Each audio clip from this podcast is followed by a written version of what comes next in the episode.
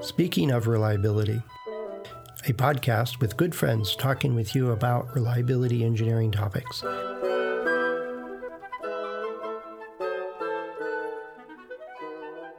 Welcome to Speaking of Reliability. This is Carl Carlson. And this is Fred Schenkelberg. Hey, Carl. Hey, Fred. I was, uh, you know, I mentioned this to, to, you that I get the questions from time to time from uh, readers and listeners. Mm-hmm. And there was one uh, person who was uh, frustrated with the difficulty of um, teams and why not just have the design engineer on an FME, this is on an FMEA team, mm-hmm. Why the design engineer knows what the design is. Why do we need all these other people to uh, participate on an fmea they know what's wrong could go wrong with the uh, the design. And uh, that of course began a correspondence with the person to mm-hmm. educate about why teams are needed and uh, which comes down to an interesting subject of blind spots. Uh, in the design engineer this is what i was telling the person as the design engineer um, may or may not have blind spots re- uh, regarding that design they're doing and you just don't know that. And and one of the reasons we do engineering by teams is because we don't have the same blind spots and so I thought that would be an interesting uh, conversation with you today. Oh, definitely. I mean, I've run into plenty of folks that are so close to the, the problem or the design they're working on, they can't see that if it gets wet, it'll melt, you know, kind of thing. It's like they, they are conscious, smart, intelligent people that are focusing on solving the 10 problems that are top of mind for them and, you know, add these features and do all this stuff. And they don't have the mental bandwidth to consider everything and to back up. And and one of the stories I tell is always is out of the uh, Henry Petroski's book, uh, uh, Design Paradigms, where it was a, in a marble cutting yard. Uh, um, they had a quarry, and they had a, a piece of marble they were going to make a pillar out of, and for some structure, think ancient Rome kind of things, and it was the longest slab that the quarry had ever produced. And so they're sitting there having lunch looking at it, and they would normally put it on like two logs. So it was off the ground and they could then handle it, move it, and work on it. And one of the engineers, uh, one of the folks there said, you know, that might sag a lot in the middle and break under its own weight. Why don't we put a third log under it? And so they thought about it because it's a lot of work to move this multi ton chunk of rock. And so they thought about it for a while and they stuck a third log in underneath it. And in the morning it cracked uh, because the three logs were on the ground and not level and not equally supported. So it made a cantilever beam which effectively increased the a chance that it would crack, and it did. so, so and, and it's a story that's like we run into this all the time when you're doing failure analysis. You get a solution f- for one perceived problem, and you apply that solution, but you don't step back and say, well, that change may cause other problems.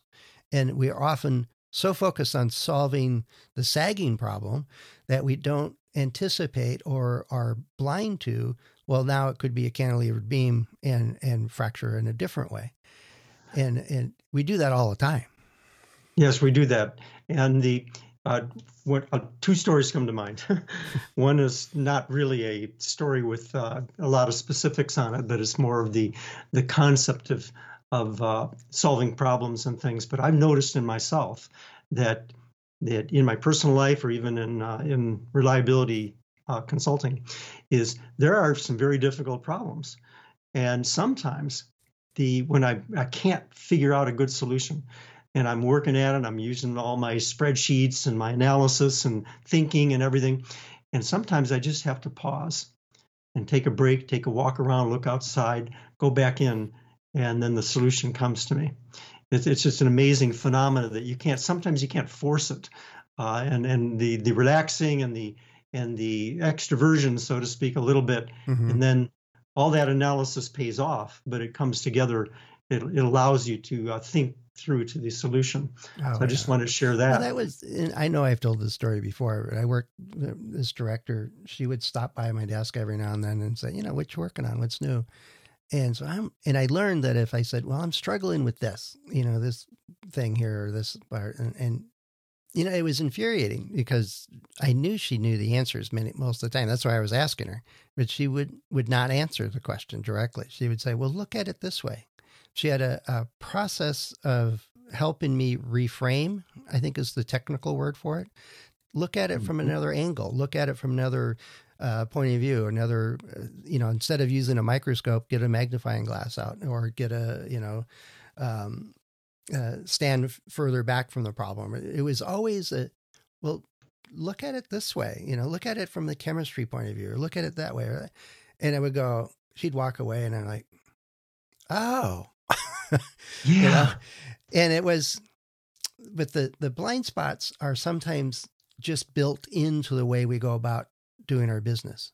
And, and that's why I brought up Petroski's book, because he talks about eight different paradigms where we get in trouble as designers and engineers that, um, you know, we forget about the, a mistake that was made 10 years ago you know, it might be a big problem at that time, but our company culture, change over engineers, the people that actually worked on solving that problem or causing that problem, solving that problem, either moved on or retired or, or got promoted or, you know, or out of that role. So they're not in the room anymore. Um, to say, oh, remember this 1987 recall, blah, blah, blah. And like, it's, if there's not a mechanism where that culture learns and incorporates that information and keeps it fresh, um, we're going to repeat mistakes.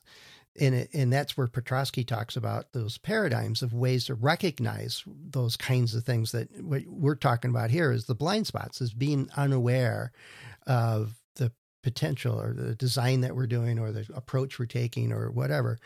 Um, and it manifested itself in so many different ways. And I was starting to track it uh, over my career. Industry wide, we've cracked capacitors every five years for 25 years. As an industry, we forget these little things are glass and they break. yeah, exactly. the you know the the subject of teams it keeps coming to mind here because you know I'm seeing in my experience I'm seeing three reasons why you want teams and and that um, that supervisor or manager that uh, you mentioned that came by and got you to look at something differently that's all part of what the value of the team is mm-hmm. and I, in one conversation with people with uh, a reader they they said well i'm a reliability engineer i don't have anything to offer um, in in understanding how often something can fail i said what uh, well, that's the design engineer's role, and that goes back to that earlier story. Mm-hmm, mm-hmm. But the but the point is, is there's I basically try to teach this person there's three reasons why you need teams and why you want to participate on teams. One is what we talked about on blind spots, and that and, and you can often offer a, a different way to look at something to help overcome blind spots. The other is the synergy from people talking together will stimulate conversation that often gets an idea popping forward. Yeah, it's kind of the beauty of brainstorming is that yeah, it's yeah, it's a free for all. Yet it has a very distinct purpose to get your synapses working in, in ways that accumulate information and go, oh, let's look at it this way. Let's try this. You know? And and you really need to set the uh, the uh, vision for the team. And so when I'm uh, when we're doing brainstorming, I'm talking with a team. I'm or even when I'm teaching and trying to get that interaction mm-hmm. going, I will tell people this is the time to offer ideas. They may not be the best in the world, but sometimes there's a gem. And so we want to be open to other people's ideas and we don't want to be critiquing them too heavily right at the outset. Yep. And, and so you can get that flow going. And the other reason is because different people have different backgrounds, yep. and that's where diversity comes in. That's where your your um, the, the types of roles you've had, and a test engineer might have an idea about how something could be manufactured, and and different, but you can bring your experience in, uh, and that's really valuable. So I see those three reasons, and even then, you want to do the maximum you can on what we're talking about or to overcome blind spots. But even then, it's possible to miss things. And that's another topic that I wanted to bring into the conversation. Oh, yeah. How do we minimize missing things uh, because you know whether or not you can do that. Yeah, that's been a, a complaint that I've heard about with FMEA is how do you know when you're done? You know, how did you know you covered everything, you thought of everything and stuff like that? And it says, well, one way you guard it is that you have multiple people with different experiences and backgrounds. And same for design reviews. The engineering design review is you you bring in people that are not trying to build that particular project, but they have experience. They're other accomplished electrical engineers, for example, looking over a, a circuit design. And it's amazing that a fresh pair of eyes can say, "Oh, yeah, that's a problem." But that's contingent on who you got in the room. you know, we we don't have the universe of everybody contributing to this. We're not doing crowd share crowdsourcing for design critique, you know, or problem identification or everything else. And the trouble is, is that is that we. I, I remember that I worked with one guy that we were doing design for manufacturing stuff, and he, the product he was working on got launched. And I said, "So what do you do now?" And he, he says, "Well, we wait for the other shoe to drop because something always fails in the first couple of weeks." And I'm like, well, oh yeah, you right. Know, you know, uh, and, and he was like, "Well, we can't anticipate everything." And I says, "You know, there are ways we can get better at that." And that's talking to Kirk and, and doing halt testing, and I, you know, experienced that. They were had a suite of tests that were standard, and they they were blind to the changing environment that customers' expectations were and where they used the product and how they used it and all that kind of stuff. And it was it's not that we were unable to identify those things is that we it was back to blind spot is they weren't looking for those problems we are going to solve all the problems we had on the last project and they yeah, didn't yeah. step back and say well what else is broken now or let's go one step deeper into the fmea and well, how about this potential one and it, it turned out that about a month later something failed and it was you know we had to update the design and change manufacturing or do something like that and it was something that they identified during the prototyping evaluations, everything else, but they waved it off as, well, that's a one off. We don't have to worry about that. And ended up being like a 2% field problem, which was a lot of money for them. But it's, it's rare in my mind. I agree with you that we can't identify every possibility of what's going to happen to our product, but we do actually do a pretty darn good job.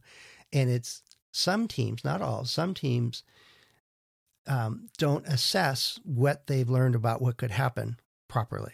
They don't pay attention to those one-off glitches or the the you know three uh, software engineers had to reboot this thing every time they did this but they didn't report it because they thought it was a mechanical problem and figured they would catch it and they didn't communicate it and it turns out after the fact that that was a big deal and delayed the project four months you know right right so right. sometimes it's we can't anticipate everything becomes the excuse of just ship it. And I, I find that totally disturbing. agree with you on that. That should never be the excuse. Let me just jump in on one, or uh, two things on this.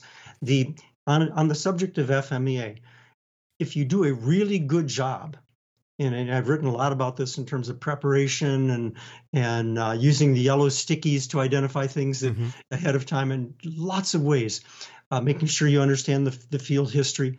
If you do a really good job of preparation and a good job of facilitation, you can minimize missing things. You have the right team together, uh, well-run meetings, etc. You can minimize. You'll never get to zero in terms of you don't get a reliability of 1.0.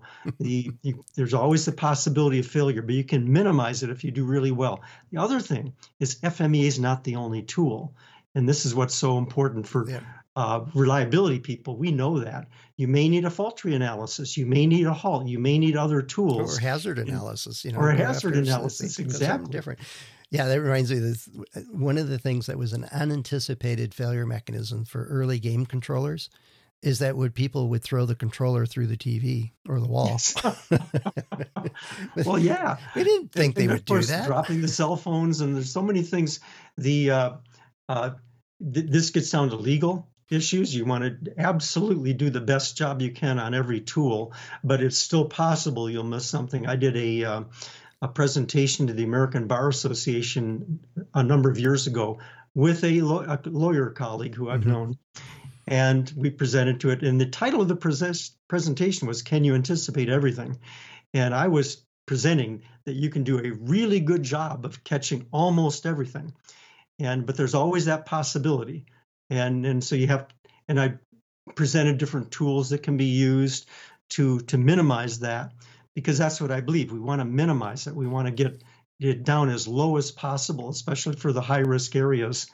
Um, and you want to get that essentially to zero on the high risk areas. But but it's it's a subject that you have to, it's a lifelong pursuit on managing risk, and the risk never goes to zero. That's right. Yeah. And I think there's a, I mean, the legal defense is they did due diligence. If you knew about problems and said, well, it's too expensive, or nobody will ever do that, or it's not, they waive it off, the thing that sets you up for liability. But by and large, most of us are very conscientious. If there's a safety problem, I haven't run into a team that I worked with that, you know, shied away from those. Oh, it catches on fire. We got to fix that. you know, it's not supposed to catch on fire. Um, so we got to fix that. We'll do what it takes to fix those things once they become aware, especially safety stuff. Um, but as, as, managers, I think it's so important not because not everybody's a manager, but it, if you're in the management position, it's so important you understand the limitations of individual engineers. Yeah. And, and that's why you don't want to rely totally on one person and you want to uh, to engage and inspire and enable teams to do engineering projects, especially around the higher risk areas. Uh, and so I think it's so important that not only the individuals understand blind spots, but that management understands it. Uh, and, and then as you get into safety issues, you can use multiple tools. So use an FMEA and maybe also a hazard analysis mm-hmm. and maybe also a fault tree analysis if you have tandem events that create the unwanted event. Uh, it, it's important to know the the limitations of your tools, what they are, the limitations of people, how you can minimize those limitations. You know, it's. I think there's a different tack that I would add to that. It's not just the tools that you're using. Is there's plenty of people that say, "Well, we did an FMEA, and they did it by sticking it in a meat grinder and and chunking out a form and checking it off." Mm. You know, it wasn't really an FMEA. Um, but I think more importantly is there's got to be that culture, and I think it was kind of found in that one of the NASA, I think Challenger, I think it was, was that the O-ring one? Yeah. That the culture has to allow people to say, "Hey, this isn't right," you know, and or did you think of this piece of it? And because if if I mention something in a team and they go, "Oh, that's silly," we you know, this not ever going to happen, you know, go away, and that's a one-off. Yeah. Or, and then what's really hard to do, and I advise everybody to uh, really avoid doing it, is six months later, don't walk back into the room after the big recall and say, I told you so. It didn't help. Mm-hmm. It's not going to help you. It's not going to help anybody. Um, but the idea is, is that it's got to be part of the culture of it's safe to say, hey, that's not going to work. Or, hey, that's a great idea. Have you thought about this spot over here? Or, you know, what if the customer does this with it? You know, uh, or, you know, I saw my teenage kid throw the hand, you know, the hand controller through the window. And, you know, have you thought about putting a wrist strap on this thing? And, but if it's not safe to um, challenge a designer, you know, the the the sole champion of the of the concept of the or the you know the the golden child, as I used to call him, um, then it's not those blind spots are not going to get revealed. Those areas are just going to let the customer sort it out later. And I, I, think, independent of whatever tools you're using, if it's not safe to say, you know, that's that's an issue or that's a problem, or we need to check into that, um, people will stop making those suggestions or or speaking up when they see something. And I think that's more devastating. Yeah, and so there's a culture, and you're totally right, and that culture is so important. And if you're in management, then you help to create that culture. If you're an individual, you have to speak up. And this is what's so hard. And it's easy for me to say, I realize on a podcast, mm-hmm. but I've tried to live this value and I've taught reliability engineers. and that is that you need to speak up even if it isn't in the culture. And, and you need to go into management and because yes you can get ahead by telling people what they want to hear. You can you can get nice kudos back from management by by telling them what they want to hear. And you don't get those necessary kudos if you say something like this is going to be a problem and need to stop production or you need to halt what you're doing. Unless you're working for an enlightened manager that says, you yes. know, that just saved us a whole pile of money. yeah. By yeah, we needed to stop and fix that. And it's probably another podcast, but the the the subject I'm getting to here, or sort of raising, and I think you raised it uh, very well, is what do you do if you don't have that culture and you see something that mm-hmm. not right? Yeah. And th- and that's the point that that that comes forward with me is that you still need to speak up even if it's unpopular. That's right. Just add that to the list. I'm laughing here because and I'm I'm ready to ask the audience. You know, what do you think? And this one was sparked by a question um, that you got uh, around FMEA, uh, but it has a much broader context to it and, and, situation, and it already led us to another part of it. But if you're listening to this, you know, what are your take? What's your take on this, and how do you go about identifying blind spots and making it safe, or the, how's how's the culture help you um, help the team find and solve the problems that an individual uh, I was going to say an individual alone. I'm thinking of my sixth grade English teacher. Um, um, she always said I had more better English every day. It's kind of, but the the idea is, is you know, what do you, how do you get around this stuff? How do you work with it, and how do you do that? And and this came from a, a question that uh, Carl received a while back, and uh, we'd like to hear from you on these questions. And by the way, this topic that we just brought up right at the end of it, uh, just before we started, where Carl's going, you know, I usually spend a couple minutes thinking about the questions I've been getting and the types of stuff I'm seeing and stuff. I think you had like five or six, maybe seven five topics. or six sitting there just off the top of my head. Right. So it expands. It does. And so um, if you want to have us talk about stuff that you're interested in, you got to compete with Carl, the idea generator here. Uh, but I, I do realize I'm giving you a hard time here, Carl, but you do pull a lot of ideas from questions you get and conversations you've had with people that are interacting with the podcast or our articles or writing and stuff like that. So please do uh, contribute. Uh, help us uh, understand what's on your mind and what your ideas and suggestions are or questions. Head over to accendoreliability.com slash go slash SOR.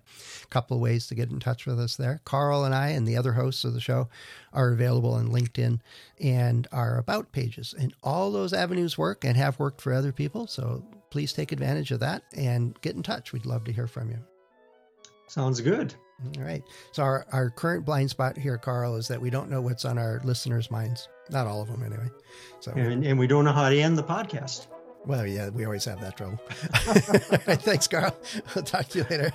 talk to you later, Fred. Thanks for listening to Speaking of Reliability. We invite you to join the conversation.